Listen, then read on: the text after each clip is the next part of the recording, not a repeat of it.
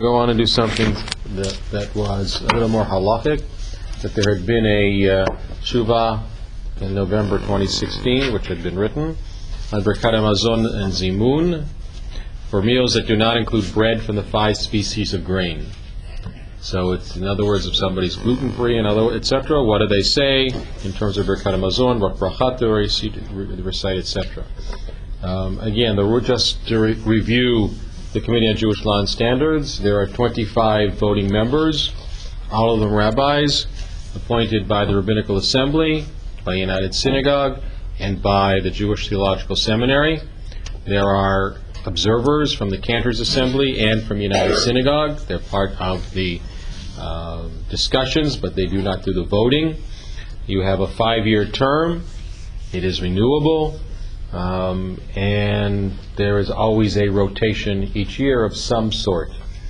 Uh, As president of the Rabbinical Assembly, for two years, I appointed people, the equivalent of, if you will, Supreme Court uh, decision-making and and putting on, and uh, my my feeling was that I tried, you take take people again from the left and the right, eh, within the movement, if at all possible, people who are both scholars, people who are pulpit rabbis, people who may be in different positions as well, uh, and people are willing to do the work, because it is a a good deal of work both to read the tshuvot and to write tshuvot. You're expected to write. Um, And I felt good that during the homosexuality debate, I had somebody on the left who voted one way and somebody on the right who voted another way, so I felt I had done my job. Um, I was on the law committee for about 10 years. I wrote, I think, four tshuvot, which have been published and are in, in books and, and on the webs and everything else. Uh, and in the year 2000, I was officially on the committee. And when they, uh, when I became president, they instituted a law in the bylaws that the president can't serve on the committee itself. It was specifically for me, so I went off as ex officio because I was ex officio and everything. And then when I finished my presidency in 2002, I went back on the law committee for the end, of, uh, the rest of my term. So um, the rules are that questions come from the community, questions come from other institutions within the movement, and questions are also kind of thought of, of things that we should be looking at. Um, The papers are written, somebody takes the responsibility of writing a paper, doing the research, the normal practice is to come back to the law committee. When my days have met about four times a year, I think it's a little bit less right now. Uh, And um, then what happened was it would be critiqued, reviewed, you'd go back, and eventually you would bring it back to the table, eventually be voted on. Uh, The rules currently are that as long as it has eight votes, it is considered to be a legitimate opinion of the movement. It used to be there was a majority and a minority view, it's now just a legitimate um, part of the committee who are present, you have to be present in order to vote. Uh, And then it's up to the mara d'atra, it's up to the rabbi of the place to be able to make the decision whether they're going to accept this position for his, her institution, organization, whatever the role they do. I was asked uh, a few years after I was president, uh, I got off the law committee to do a review of the law committee, which we did. We did a very, I think, thorough review. Frankly, they didn't act on it. I think they were very, very wrong not in doing so, but so be it. You can only, when you're a committee member or even a chair, you can only present what you wanted to the president, and frankly, they sat on it. I think it was a huge mistake, but that's uh, something that's, uh, whatever. Uh, And from that point of view, that's the law committee. So the questions that are going to be asked I don't know if somebody actually asked them, or they were simply good things to be asked, but clearly, with the people having all kinds of dietary restrictions today, and our understanding of what Birkat Hamazon is after one of the grains, and uh, the responsibility of doing zimun, the question came up, it is, what about those people who can't have, and shouldn't have, etc. Um, We had at our table thi- this past week, um, somebody who is exactly in that realm. And when it came time to washing, he says, I can't have the bread, guess I shouldn't wash, etc. Yeah, I said, well, you really should say Birkat Hamazon because I have a tshuva which I'm going to share with them, etc. So this is happening more and more, and I think it's obviously an important part of, uh, of of Jewish legislation. So I'll hand these out. Some of you took them. I know you brought them back. I wrote myself a note to make sure I did. Otherwise, you wouldn't have the gall to walk in the class, frankly.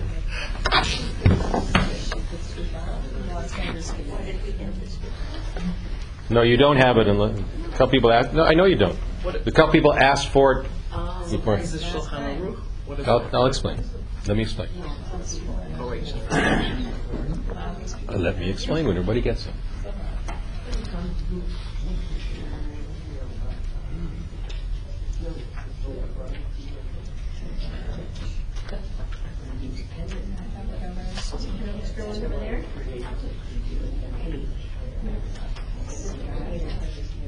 There should be enough. Do you guys have them already? Yeah, the same thing from last. Okay, everybody good? All right, so, let me explain a couple things about the, the law committee itself. Um, It's now done by the basis of where it occurs within the Shulchan Aruch. So if you can see on the left-hand side, it says essay that Shulchan Aruch Orach Chaim. There are four sections to the Shulchan Aruch. Orach Chaim, Yerodea, Choshen Mishpat, and uh, the recognition of that ultimately each of these have categories. Today, at one time, we didn't publish the Chuvot on an open basis. There was concern that, you know, frankly, that lay people would get some of the Chuvot, didn't have the proper training, and then would uh, go to their rabbis and say, this is what the law committee said, why don't you do X? In the, in the information age, whether you have, want to have them out or not, they're kind of out. You can go on the Rabbinical Assembly webpage, www.rabbinicalassembly.org. In the left-hand corner, it'll say CJLS Chuvot. Learn more, you can simply click on it, and they will all come to you, and you can look them up. There is obviously a login for tho, for us as members to certain information that we don't want on the, on the public, but not on the law committee anymore. So you can actually go on and look, um, read the material, etc. But that's why, if you notice, the bottom of every tshuva provides guidance in matters of halacha for the conservative movement. The individual rabbi, however, is the authority for the interpretation and application of all matters of halacha. Okay, so that's the only way that this thing can work, because otherwise, I say, lay people say, well, there's two shuvot, this is what it says, why don't you do this? And a ritual committee will then use that against the rabbi. We don't think that's appropriate, because in most cases, you have to be learned enough to be able to learn this, study it, and be able to implement it. Okay, questions? Okay, so, this is English, even though there is some Hebrew that, that's going to be attached to the text. We don't necessarily have to read the Hebrew, we'll see. So everybody will get a chance to read, uh, as the case may be. Okay? We're good? Everybody have? Can look on? Anybody have to bring Matt, more? did you have a? I gave Batya last week. What? I gave you a copy last week. Yes, yes, I do. All right, so, um, Sandy, you want to start us off? The Sheila. Sheila. To those who have eaten a main meal that includes bread not made from the traditional five species of grain, reca- recite Birkat Hamazon, grace after meals.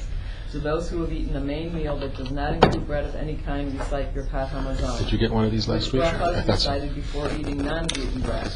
May those who are refraining from eating gluten products be counted in the quorum needed for Zimun, the communal invitation to Birkat Hamazon. May they read Zimun. All right, so let- let's just uh, see what the questions are, because you now have a basis of Zimun and everything else, okay?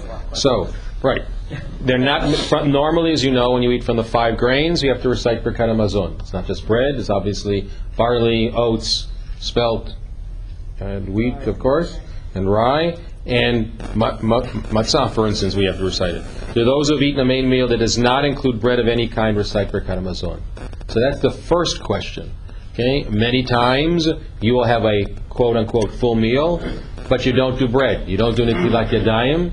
You do separate brachot for perhaps everything you've eaten. What's your responsibility then? Is it bracha achrona, which is a, a, a small abbreviated form that you do after more of snacks and those kind of things, or do you recite Birkat Hamazon? Two, what about before eating non-gluten bread? Okay, which is not again of the five grains. And if you don't eat that, are you part of Birkat Hamazon? Are you part of the Zimun? Can you lead the Zimun, etc.? Okay, those are the questions. So the first question has nothing to do with whether you're gluten-free or not. It has to do with, you say Birkat after you've had a, a major meal without having bread. The second two have to do with eating restrictions. Okay, everybody got the questions? Okay. By framing the physical act of eating with blessings, eating becomes a religious act that brings physical craving for nourishment into the realm of the spiritual. By acknowledging God in a moment of physical need, we transcend those needs and ideally develop a sense of control over the desires and cravings that motivate so much of human activity. Okay, and you can see, you have to write these as scholarly papers. What took me the longest time to write it was doing the darn footnotes. He- In Hebrew and English, so you had moving back and forth, cursors and everything else. Enormous amount of time. And you can see this comes from the Observant Life, that everybody has the book, I hope. It's a book of the conservative movement they put out a few years ago. I have a chapter in there. Uh, I have an autographed oh, one. wow. By whom, I- may I ask? I don't want to know. You could have anybody. There's about 30 authors. I'm one of those authors. Okay, we'll do paragraph by paragraph. Okay, so Merle, just keep going, so I have to start. A meal is more than food alone, tshuva addresses a number of the halachic aspects of the spiritual side of eating. This tshuva was originally inspired by questions about Birkat and Zimun for non-gluten bread, bread not made from the five species of grain, traditionally identified as wheat, oats, barley, spelt, and rye. The given changing trends in eating patterns and the shifts in the types of food that become popular, the scope of the question addressed has been broadened to include meals without any form of Okay, so the question that first came in, and it's a legitimate one, with a person who can't eat bread, what brachot do you say on non-gluten bread? Hmm? Well, we're going to see. Don't, you're already answering the question. I was asking, I was asking. Yeah, no, no, we're going to deal with it. There's always one in the group. Okay, the, the, the questions and the, the, you do Birkat Hamazon after that, because if you do Mezonot, normally you don't do Birkat Hamazon, right? You do Bracha Achrona. But then they, she decided to enlarge the thing. So having written Shuvot, you get a specific Shuvah. You normally enlarge upon it a little bit. Okay, the major Shuvah that I that I wrote, I wrote, in, I say, I think four of them, was having to do with when you move, do you you take the, do you have to take the mezuzot with you, or do you leave them behind? So uh, that was the original discussion. You can look it up. It's on the web. It's published in books. It's available on Google, etc. Um, and eventually, uh, I've decided to go a little further afield than just that, but talk about the mezuzah and its background and what happens under whose whose leaves and who comes and all those kind of things. You have to be somewhat encyclopedic, but not the whole thing that it becomes a you know an entire essay uh, beyond the scope of the question itself. So you do have to regulate yourself to try to answer the question itself, because you know what normally happens. What do people do? They look at the question and look right away at the answer. So they want to see it within that realm. Yes, sir. In recent years, there has been a greater awareness of gluten, uh, gluten uh, allergy and intolerance.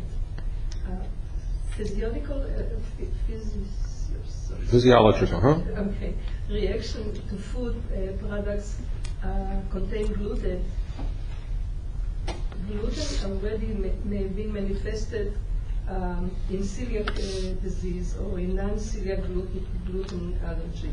In addition, a number of people have been diagnosed with gluten intolerance, and others have noticed increased sense of good health when they have refrained from. No, I don't right now. So, so just share some. I'll get you by next week. Even though they have not received a medical diagnosis of gluten allergy and or intolerance, my son-in-law. Okay.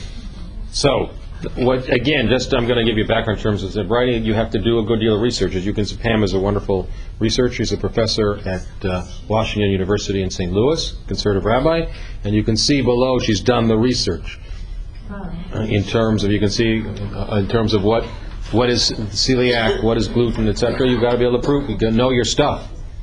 Okay? In in the general co- community, beyond simply um, what's, what's necessary for the Jewish part of it. Okay, Fran? At the same time, eating in Western societies appears to be changing from a typical diet of two or three main meals per day with bread as an item always included. Many people select from a wide array of food than was traditional or simply do not or rarely eat bread. A significant minority of people have adopted a no carbohydrate diet. Other people find themselves no longer eating three main meals per day, but rather are grazing, eating a number of smaller meals throughout the day. And others are eating grain-based foods that are not bread, such as wraps or cereal, as the basis of a main meal. Okay, so some of you can say this is true, it's not, this is per- perception, but eating habits have changed. Um, More knowledge about uh, allergies and those kind of things are definitely prevalent today than anything else, and diets and everything else. So, you know, it used to be you sat down for dinner all the time with your family, not normally the case anymore, I think, as, as life has gone on. Uh, both if you have a young family and people are traveling to all of the different things that kids go to today and, and everything else that goes with it. Um, so I think she, you know, she's trying to say, we're not back to simply to, you know, you used to sit down, have bread, eat, Birkat Hamazon if you were fulfilling their responsibility, and move on. We're all, we have different eating patterns today in that realm too. Even my mom never put bread on the table. Some did, yeah, some Back did. then, I mean, we never had bread on the table. A lot of people did, so I mean. Yeah, absolutely. Okay. Uh, We'll stop at the end of. If you have a comment or something, I'll I'll try to comment as well, but please, this is not an explanation, this is now a discussion, since it's all English, so it's, uh, you don't have to be- begin explaining everything. Joel? These shifts in eating patterns have had an impact on our liturgical practice. There are three variations in the blessing recited after meals. Birkat HaMazon, Bracha Acharonot, and the Bracha Borei. Rein Nefashot. Is everybody, so just hold on a sec. Everybody's familiar with Bracha Achrona and Br- Borei Nefashot? All right, then let's take a couple Sidurim just to look at them so we can. You- Either, yeah, the bencher, you can find it in the bencher, that's fine. Easy- Let's bring a few benchers just to. I just Yeah, it's easier to carry, that's fine. Those of you who are here Sh- Shabbat afternoon know that we recite the bracha achrona because we don't eat bread normally. Oh, thank you, dear. Yeah, how much Thank you, thank you. All right, Birkat Hamazon we know. Let's turn to page 68. Remember, as achalta v'savato ve'erachta. The key thing is afterwards, according to Torah. We've discussed this. So bracha achrona, as you can see, this is if you're not having bread after cake, wine, soup, and fruits. You say each one. And it's a it's somewhat of a shortened form uh, of the, of the Birkat Hamazon in a sense that you're, again, stating all of those things that are part of it, in a sense, not al Hamazon, but al Geffen or al al Ha'etz or whatever the case may be. You're doing ala Aretz, remember we said that was important, you're doing al Yerushalayim Irecha, Yerushalayim itself. Um, you add on page 70 any of the special natures of the, of the days. You don't say the whole thing. And then you finish off with the bracha itself. And then if you look at the bottom of 71, foods or liquids requiring the blessing shehakol, okay, which is the most prevalent one, more prevalent blessing, because it's anything, it's not, it's, it's kolel, it's, it's an inclusive one, etc.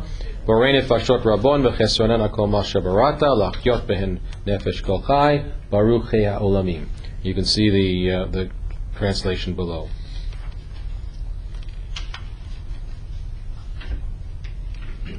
Okay? So those are actually the brachot that are to be recited depending what you eat after the meal or whatever you had done itself. It Okay? says shehakol, but shehakol, the word shehakol isn't in there, right? No, it's not a shakol. The shakol, again, remember, is the beginning of blessing. Okay?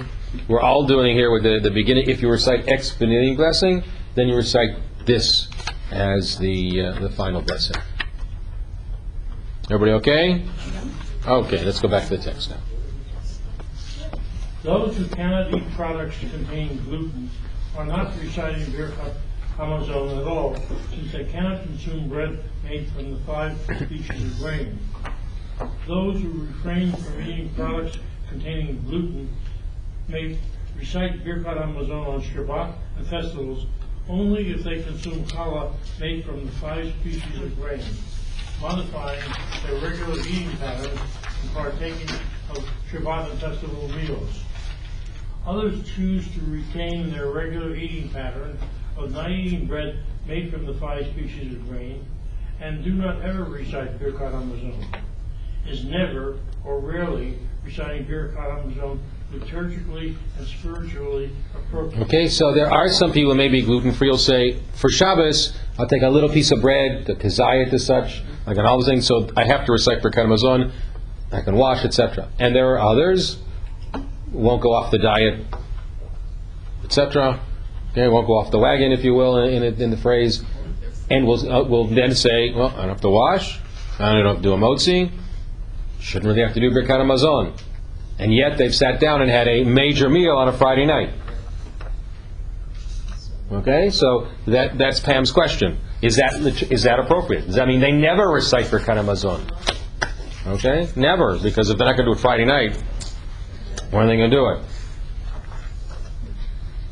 Okay, the last question is liturgically and spiritually appropriate. Liturgically is one thing, but spiritually is already a sense of beyond. To thank God, that you should bless God and thank for if you're satiated. They're satiated.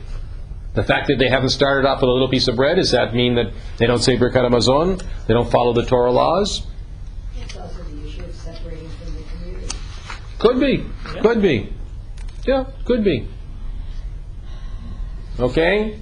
A number of related questions arise.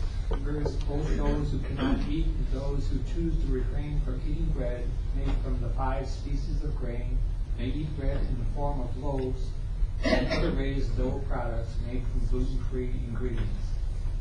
Which barakah is to be recited for non-gluten bread? Second, an issue closely related to Berakat Hamazon is that of Zimun, the communal invitation to Berakat Hamazon. Only those expected to recite Berakat Hamazon according to the criterion of whether they have consumed bread from the five species of grain are counted in the quorum needed for Zimun and lead it. But in light of the shift in eating patterns, may those who are refraining from eating gluten products be counted in the quorum needed for Zimun, and may they lead it. Third, those eating bread from the five species of grain observe the practice of the ritual washing of hands before eating. Would this be extended to those following newer practices of eating? Okay, so the person at our table said, I'm not, I I don't, I'm not going to eat the challah, I'm not going to wash. Okay, but I said you got to do Birkat Hamazon because I'm going to share the, the tshuva with you eventually. All right? It happened. At my Friday night table this past week. Okay, so it's not unusual. Again, we all everybody gets up to wash, and well, I'm not having bread. You know, there's always somebody on a diet or something. All right? I'm, so again, going back to Fran's question, does that mean that they're separating themselves from what everybody else is doing? Is that appropriate? Not appropriate? Is it liturgically appropriate? Is it spiritually appropriate? All the above. So Pam has laid out here a number of questions, which, again, if you had sat down yourself and said, "Hmm, are these people included? Not included? What do they do?" It makes it. They're good questions. They're good questions. So specifically, people either who observe these diets have to observe these diets, or people who are with them as they observe these diets. What happens if you have two people who have said that they, you know, that they've eaten bread, okay, or one person and two people who have eaten bread and they're gluten free? Do you do they lead, you, do you have a Birkat Hamazon for Zimun? Can they lead it? They're the only ones who can lead it. The other person can't. Legitimate questions. Okay, legitimate questions. So what you do when you when you do the shuvot and you organize your head, you got to go back and now say, okay, where would I first begin? Well, you usually try to begin biblically if you can. So her basic is now is, all right, then let's look back on what Birkat Hamazon is. Because I'm only going to be able to eventually decide the tshuva on the basis of what are the re- regulations for Birkat Hamazon. Okay? So, first part. Ve'ahalta v'savata ve'rakta et Adonai Elohecha. When you have eaten and are satiated, you will bless, Bless the Lord your God. And we've had this as part of our study, so we already know that that's a, you have to do that. The mitzvah of reciting Birkat HaMazon at the end of the meal is based on this verse from Deuteronomy. Eating one's fill is not to be a physical act alone. Our tradition teaches that when we have met our nutritional needs, we need to acknowledge the spiritual realm. Good. Either one of you, just keep going. Is a positive mitzvah from the Torah to recite a blessing after eating food, as it says, When you have eaten and are satiated, you will bless the eternal your God. and one is obligated only if one is satiated. It is only from the ruling of the scribes that one recites a blessing afterward if one has eaten the equivalent of an olive. And it is only from the scribes, the ruling of the scribes, that one recites a blessing before eating any food and then enjoys it. And it is only from the scribes that one recites a blessing after eating any food or consuming any food. What's the Rambam saying? The Torah simply says, "V'achalta v'savata v'erachta." It doesn't tell you to say the bracha beforehand. It doesn't tell you how much you have to eat. It doesn't tell you what bracha you recite. So by ruling other thing, he says the oral law, the Chachamim have now declared, which which he puts into halacha, one that you have to eat an olive's bread, bulk of bread. Two, that you have to recite the appropriate prayer for Birkat Hamazon after the bread. Three, that if you haven't eaten bread, you recite something else. Okay? So ultimately, um, what we have here, umi difrei sofrim, if you read the Hebrew, the second line, from the, the words of the scribes, it really means the Talmudic sages. It's all rabbinic law. All you have is v'achalta v'savato v'erachta, you would know what that meant. Okay? And for sure, as we saw, any of the blessings beforehand are all rabbinic. Nowhere in the Torah or Midioraita do we have this concept of that you have to recite Hamotzi, the Hamotzi, as people say, right? Uh, and anything like that. The main one is the Chalta Savata Verachta afterwards. But it all comes from the rabbinic rulings, the oral law, rather than necessarily the, the written law itself. Okay? We're going to pray. Maimonides distinguishes clearly between a biblical command to bless after one has eaten one's fill, and the later rulings that prescribe a blessing after consuming an amount as small as an olive, and a blessing before consuming food of any kind. He also omits any requirement that one needs to eat bread as part of a meal that should be followed by a blessing. Just do the next little part. Maimonides then writes, any food for which one recites the blessing, Amotzilecha mina aretz, before eating, one recites, recites Birkat Hamazon afterward. Any food for which one recites the blessing, Borei minim zonot, hmm. before eating, one recites Bracha Hona afterwards, except rice. Okay? Hmm. You can look at the bottom, okay, where he says rice, he sees as Borei Nefashot. He was funny. He was Sephardic, correct. Rice was a staple. Okay? So, the Rambam clearly lays down already as the first major halachic code what brachot you recite beforehand and what, which ones you recite afterwards. If you're again going to follow the halachic stream, your next major one, if you skip over the Tur, is the Shulchan Aruch from Joseph Caro. Joseph Caro, Spain, Israel, 18, uh, 1488 to 1575, comments on Maimonides' words.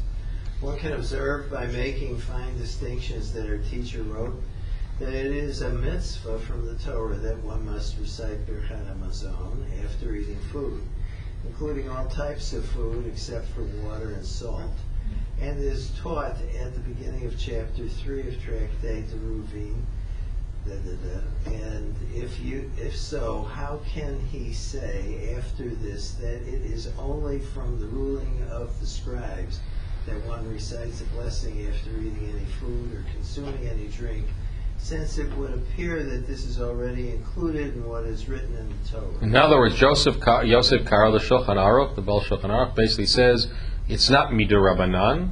It's already v'achalta v'savato v'erachta. The fact that it's there, it's midoraita. It comes from the Torah itself, and therefore the written law and the oral law are all one and the same. That was exactly what the Torah meant. So it's not a static revelation as such. And ultimately, it's not simply the sofrim added, the rabbis, the sages added. It was part and parcel of the original pronouncement that came from Sinai, and therefore he doesn't disagree with the outcome, he disagrees with the methodology.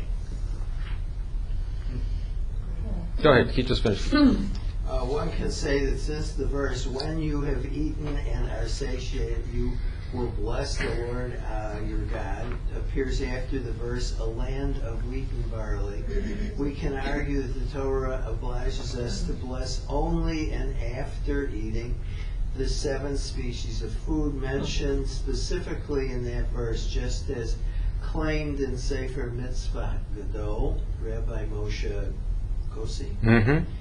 in the name of Halacha Gedola, Rav Yehuda Gaon. Now, Sefer Mitzvah Gadol was actually preceded by the uh, Shulchan Aruch, and, and it's an early, again, a codified book.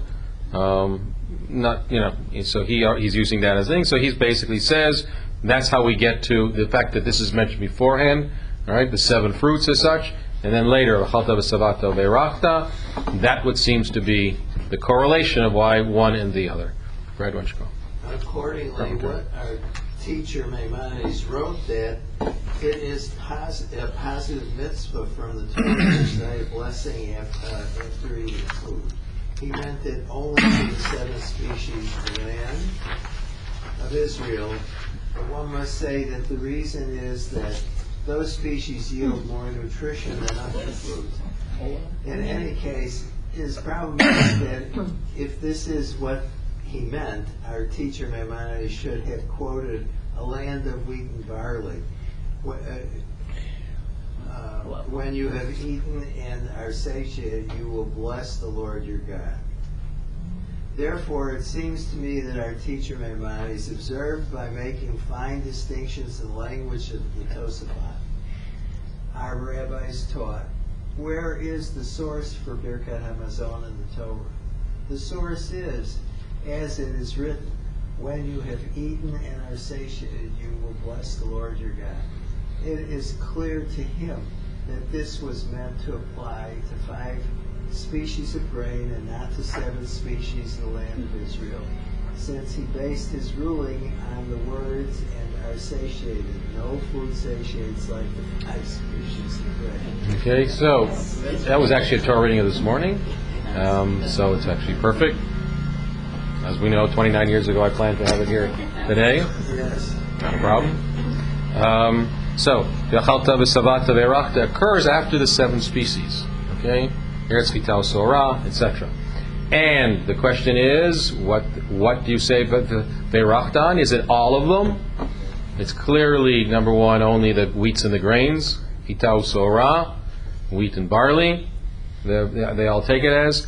But the question is, what is the Savata? Okay, V'Chalta is pretty clear. You eat something. Beirachta is clear. to- we- we- You say so. But what is to be satiated? Is it to be satiated from only the grains, or is it all seven that are part that are mentioned beforehand? All seven species. Hmm? Everything that you've eaten is made to make you. And the response ultimately is it's the fir- it's it has to do with the grains. Okay, that's the way the rabbis took it. Otherwise, you would say Birkat Hamazon. If I, gee, I'm full, then say Birkat Hamazon. well, the feeling of one person is not the same as another. So how do you decide satiation? Is it is it an subjective or an objective? You can decide Birkat Hamazon on the basis of what you have eaten. That's objective. But savata, I don't know how to define that. Around this table, different eating patterns. You can be satiated. Some people are satiated only when they have a sit down on a major meal, and some people are satiated when they graze or a cereal or whatever the case may be. That the problem with that is it becomes subjective, and you can't deal with halacha and, and blessings on the basis of subjectivity.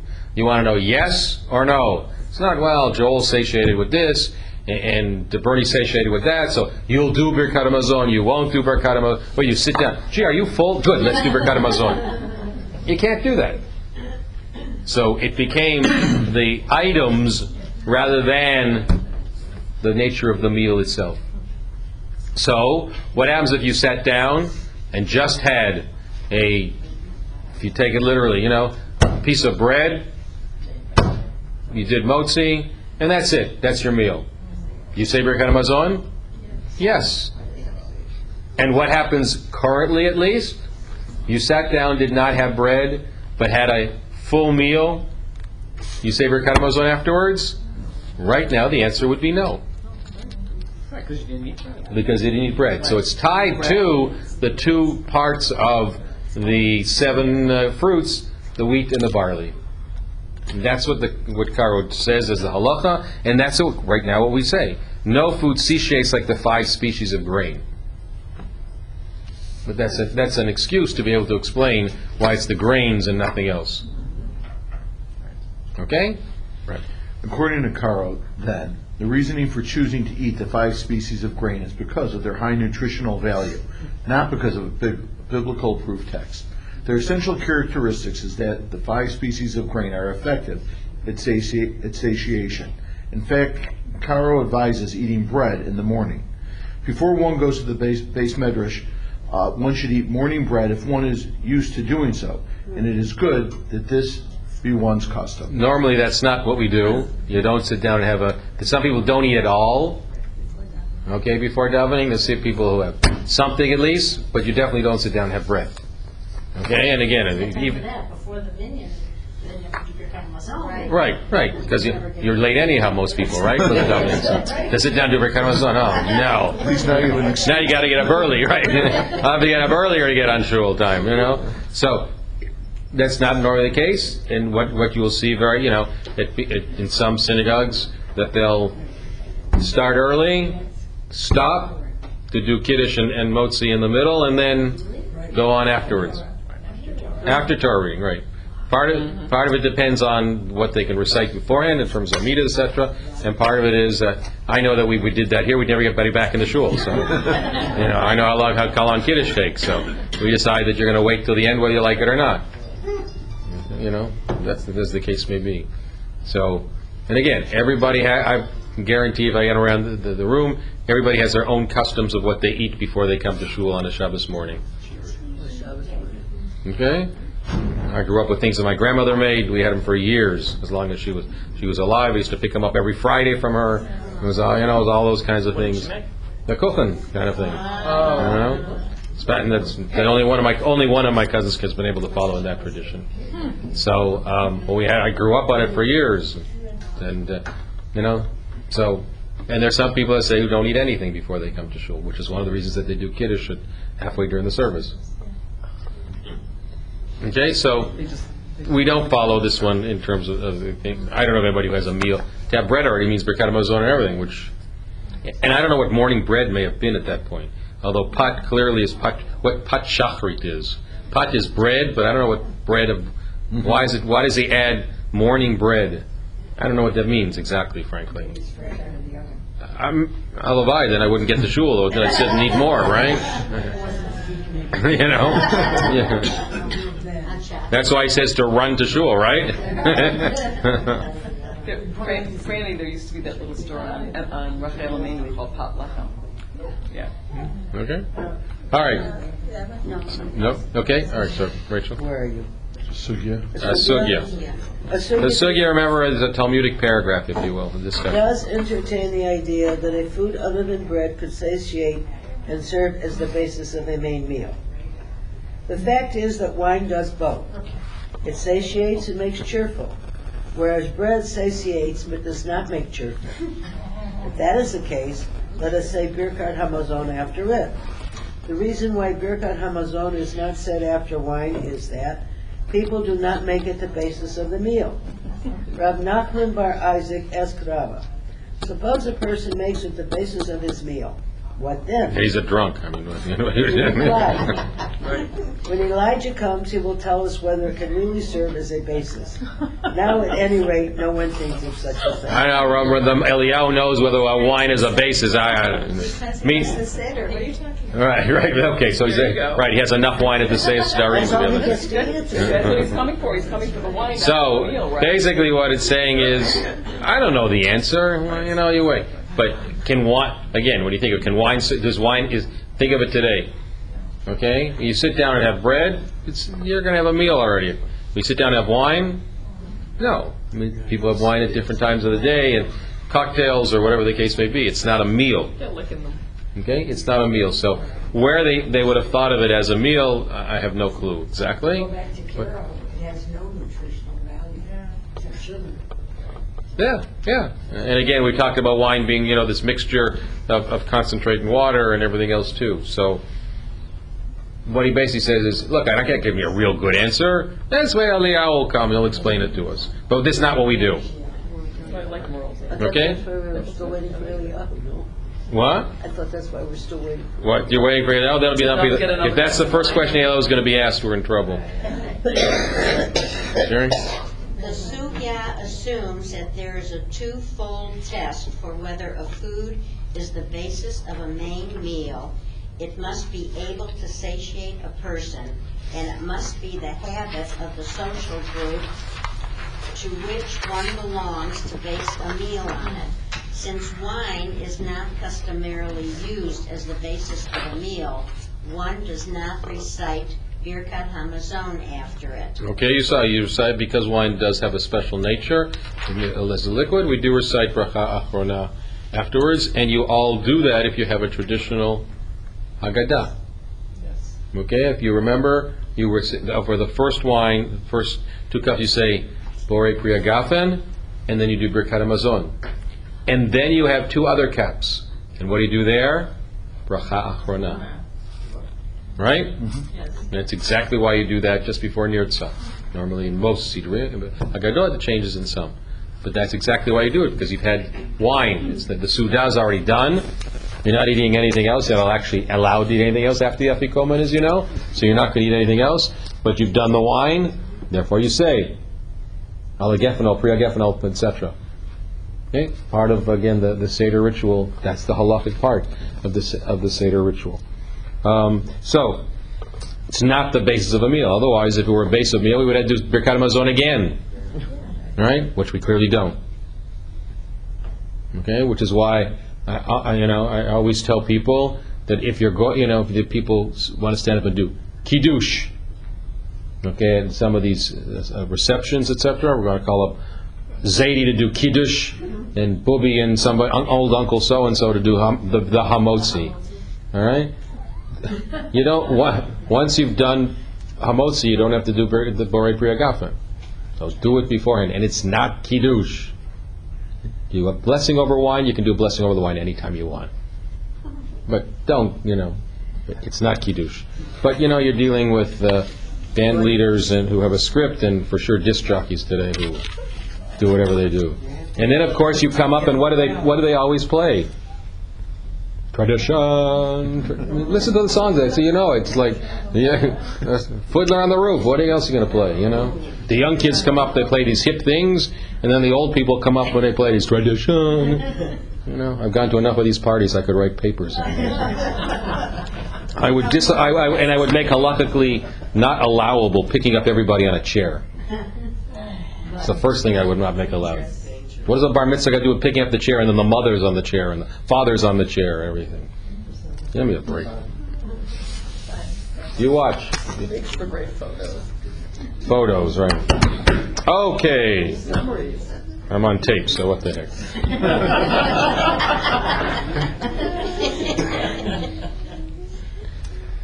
Be my legacy, you know? Last a little while, who cares? Millie? In general, halachic sources have assumed that a main meal must include bread from the five species of grain. Even if bread does not constitute the major, major substance of that meal, and is consumed only in the measure of an olive. In other words, if you don't really have a huge, you know, a real piece of challah, but you have just a little bit, as long as you have an olive's bulk, that's enough to do birkat hamazon. However, another approach is presented in the Mishnah. Mm-hmm.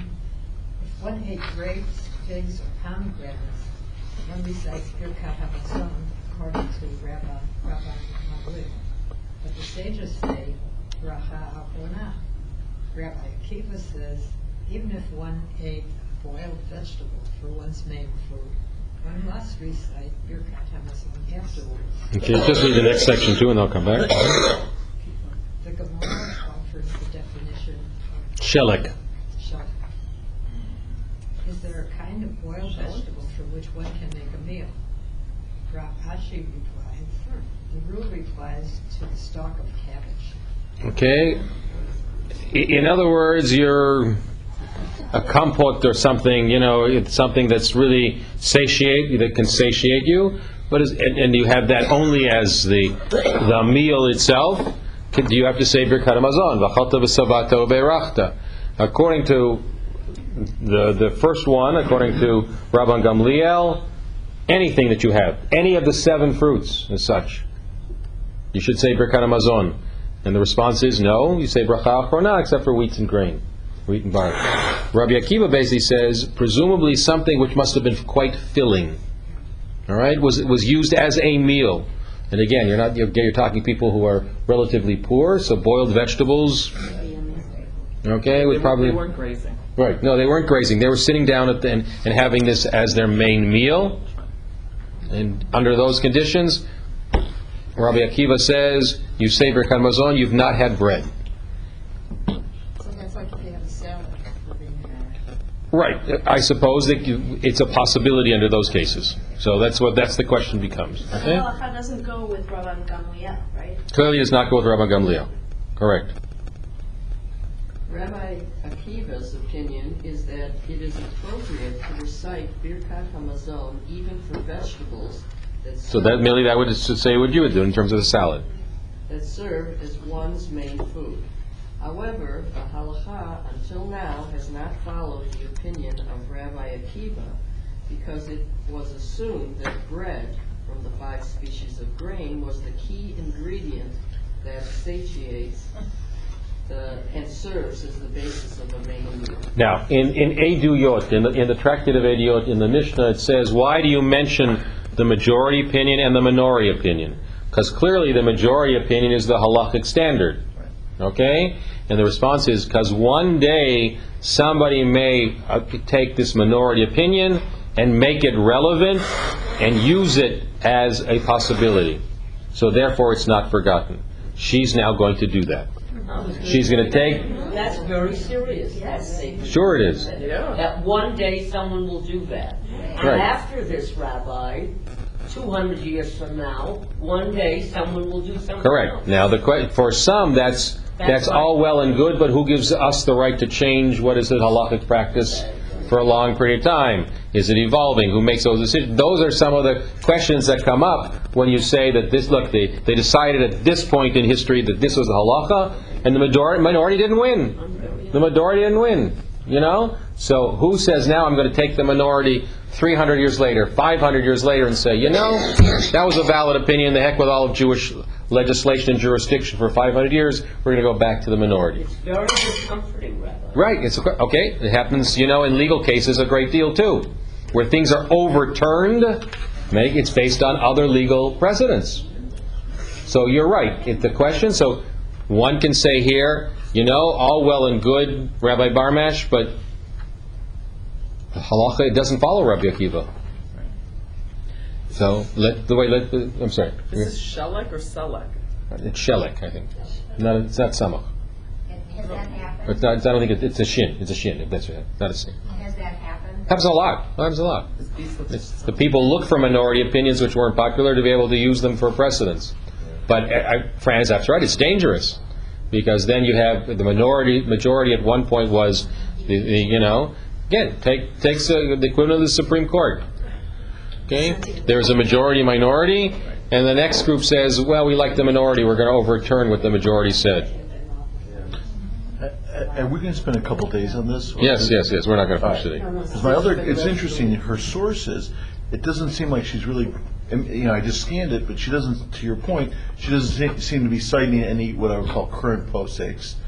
And th- I'd love to hear your thoughts on Sure, that. sure. In the committee, I mean, I don't know who's a hush of a yid on this committee or. We all are. All rabbis are chashifa yid. Sorry. No, but I mean, there's a lot of non-rabbis on this. No, they're all rabbis. They're all rabbis? I'm telling you, they're all rabbis. They're all rabbis. It's just rabbis. It's only rabbis who vote. Thank you. 25 people at the most, they all, all are rabbis. There are people around the table I mentioned before who uh, can be part of the discussion, but they can't vote. Thank you. Cantors, lay people, etc. Great. Bernie? In our time, when main meals for many people are not bread-based, it is appropriate without Rabbi. Ah, see, she's taking a minority opinion saying, Hishtanu azmanim, times have changed, and we want to take, because eating habits have changed, so there's at least a rationale to it, and therefore we should take Rabbi Akiva's. We recognize that eating habits have changed, and that we may, uh, and that we should no longer consider bread as the determining factor for a main meal. That's interesting. Many people do not eat bread at all, but base their diet on other ingredients. The definition of a main meal should be the satiation of the person consuming the food. Interesting, okay? The more subjectivity than objectivity. A person recognizes the difference between a snack and a main meal that satiates and satisfies a significant part a person's nutritional needs. Okay, so what you may, well, it's interesting part though, my question would be is, what you consider a snack, I may think is a main meal. There are people who sit down and have, you know, something in the middle of the day, that's a, that's a dinner for me, you know, or, or vice versa. The athletes would be eating a snack that would be enough for us for the whole day. Correct, correct.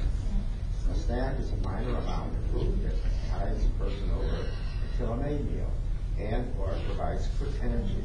It does not constitute a main meal. The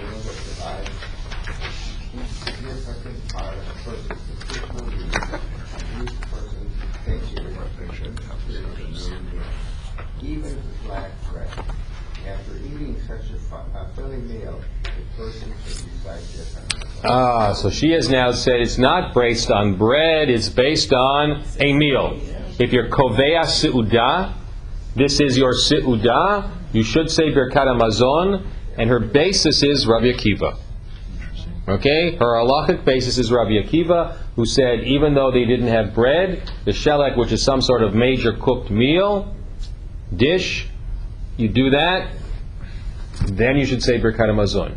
And Hishtanu Azmanim, the way we look at food and meals and snacks a little bit different, we should be able to update our understanding based on that halakhic opinion. And and it's also interesting because it's, in some ways, I'm sorry. One of you, go ahead. Go ahead. So Sandy, go ahead I said it's interesting because many people would look to make it things more lenient, and in some ways, this is making it more strict in terms of you have to say Bir- Birkat Hamazon more often. I I don't, I don't, I Right, I fair enough. rarely eat bread, so now it would be, okay, if I sit down to my meals, then I would have to say it. So Correct. That's an unusual. Correct. They're, they're correct. The, the, the move, what the movement would say to that is we're not always uh, lenient, we're Right, raging. right, right. But doesn't, Wait, no, Fran first. Yeah, where you say that she mentions here grazing. In no way does she outline, or does the committee outline that it has to be seated or standing. We'll get to that yet. We had that in the Talmud, if you recall. Right. Mhm. Good, good. think that, yeah, somebody stands up and a, five walnuts and a piece of cheese. Right. That's a Good. snack. Obviously, that, even though they're full at the moment, it doesn't fill the requirements of your Hamazon. Got it. Although there are some people. that does it, stand- doesn't it go back to the why is the reason that we're saying Birkat Hamazon in the first place? It doesn't have to do with whether we eat bread, it's have to, we eat food, and we are thanking God for having given us this food, even though you do But, it. but you with could, you can also qualify by saying bracha for us, thanking God, and, and, uh, the Borei Nefashot is thanking God too, it's just a different manner. You don't necessarily have to do Birkat Hamazon as a liturgical framework of thanking God, we have two other brachot which do it. Can I argue with my daddy now? Because he told me I had to say Birkat if I ate. There we go. It just, I don't know why, but it bothers me that we're poskening halacha from Rabbi Akiva. Well, first of all, we haven't paskined yet. Don't, we, we, Okay. this is in the middle of a paper. Laying it out. Let's see later. She's now just saying, I have a halachic opinion. I've taken a Talmudic thing. It Let me seems tell like you. a huge leap. But that's fine. But she hasn't come halacha yet. That's all. We're in the midst of a paper. All right, next. Objection, an objection to this approach is that the Birkat Hamazon is lengthy and that reciting it more often Okay, so there you go, Sandy. bracha or not. That's good. That's why I gave up eating bread at lunch. However, there are considerations to be balanced against this objection. First, it must be noted that we already have abbreviated versions of Birkat Hamazon in our. CD. Now, the interesting part, without doing it, they're all different versions, many of them. Yeah, but none of them match. Okay, they, there are different versions. The, the movement finally did come up with an authoritative one of the JTS, the seminary, Women's League, Men's Club, etc. I have those pamphlets, I use them on my lunch with the suburb and the lunch in the loop. Okay? So just skip, skip all of those, etc. Let's go down, go down where it says the interest. Go, go, it says, no, where it says the interest. Two lines above that. The interest is shocking here, God, on its own, it's not new. The version of Siddur Sim Shalom for weekdays, Siddur Sim Shalom for Shabbat and festivals, and the Siddur Lev Shalem. That's the new Siddur that's now, that just come out. Is attested in fragments from the Cairo Geniza from the first millennia CE. So it's a, that's a pretty ancient one already, right? saw how he named. Second, Birkat Hamazon is a liturgy for the main meal, whereas Bracha Achrona and Bracha Borei Nefashot are for snacks. Those who cannot eat gluten are currently not reciting Birkat zone at all, while others who are refraining from consuming products containing gluten may recite it occasionally only if they modify their eating habits from time to time, perhaps in honor of Shabbat festivals. Many others are simply never eating meat-based, bread-based main meals. Does it make sense for the liturgy meant for a main meal to be omitted so often, even on a day? That's a svara. That's the logic saying, does it, mm-hmm. I'm now, achalta sabata verachta? Oh, so I didn't have a little piece of bread. I don't say Birkat Hamazon. I never say Birkat Hamazon if I'm, if I'm gluten-free. This is the, one of the major meal, you know, prayers we all know. It's all way thanking of God. It's Allah Haaretz Val Hamazon. It's Yerushalayim. And all the rest.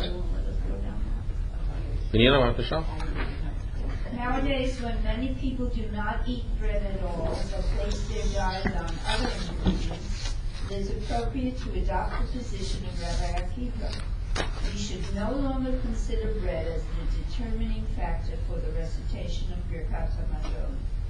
The determining factor is whether the person consuming the food is satiated and therefore has atten- intended that the food consumed is a main meal. Okay, now you'll notice there are no footnotes right there because that's the change.